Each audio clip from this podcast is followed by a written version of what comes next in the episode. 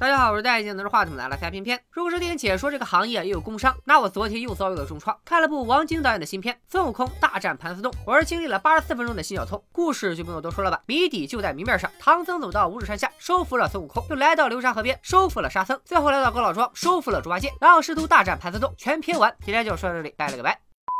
等等，为什么先收的沙僧，后收的猪八戒？孙悟空也和偏偏一样，发出了灵魂拷问。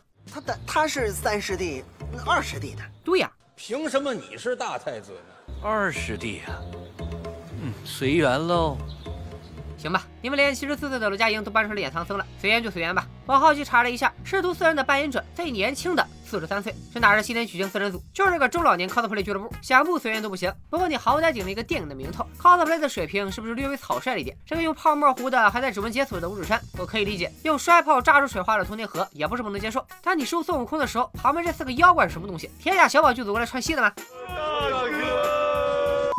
不是我说，但凡是个在校人数超过三千五的中小学，搞个文艺晚会，服化道都比这做的逼真。收沙僧的时候，就因为人家长得黑，你就叫人家悟净，懂不懂什么叫 Black Lives Matter？接下来解锁内定二师兄，场景一转到高老庄副本，我就明白经费都花在哪儿了。合着 cosplay 的钱全花到真人秀上了。王晶老师传统异能，不愧是你。蜘蛛精一开始洗澡，绅士们自然也都不闲着，一个个都跑出来点赞投币一键三连。蜘蛛精也不搞下次一定那一套，说今天吃你就今天吃你。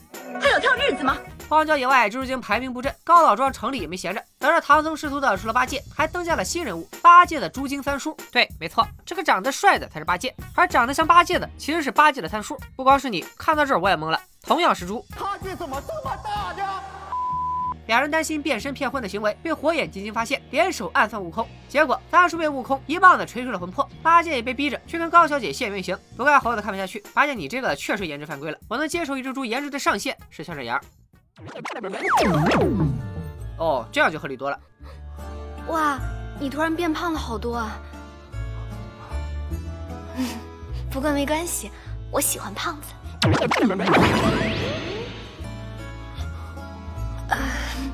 耳朵大了有福气，我觉得挺可爱的。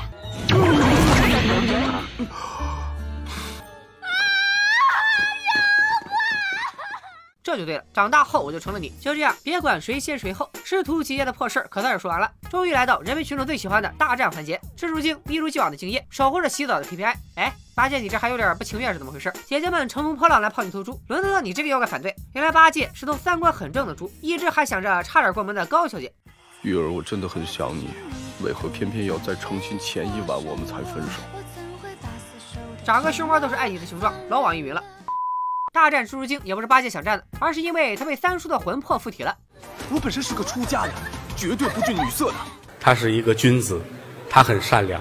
洗浴宝剑没拿下八戒，蜘蛛精又生一计。猪大姐太不吃肉没要挟的小七却引诱唐僧。这个小七你怎么回事？你是个妖精啊，还吃素的吗？你清醒一点！八戒这人君子，小七不情不愿。你们这么七七八八的搞，我们什么时候能看见大战？猪大姐当然不管你合适不合适，人家也想早点打卡下班，强行把小七化作人形，把 cosplay 四人组勾引到了一个四合院。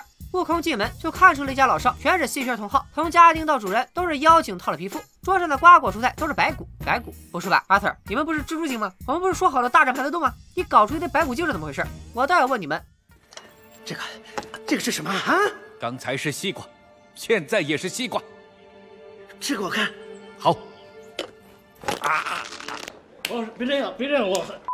紧接着，大战盘丝洞的故事就开始不可控的向着三打白骨精的方向去了。妖精被打得满地尸首，悟空被逼得离家出走，三叔灵魂附体变成了条狗，八戒打怪还下不去手。经过正邪双方的不懈努力，师傅终于被妖怪抓走，绑成了个粽子过端午。说实话，我第一次这么想让唐僧死。节都过完了，别包粽子了，直接烤了吧。师傅显然也不在乎观众的感受，窝在人家盘丝洞里就念起了紧箍咒。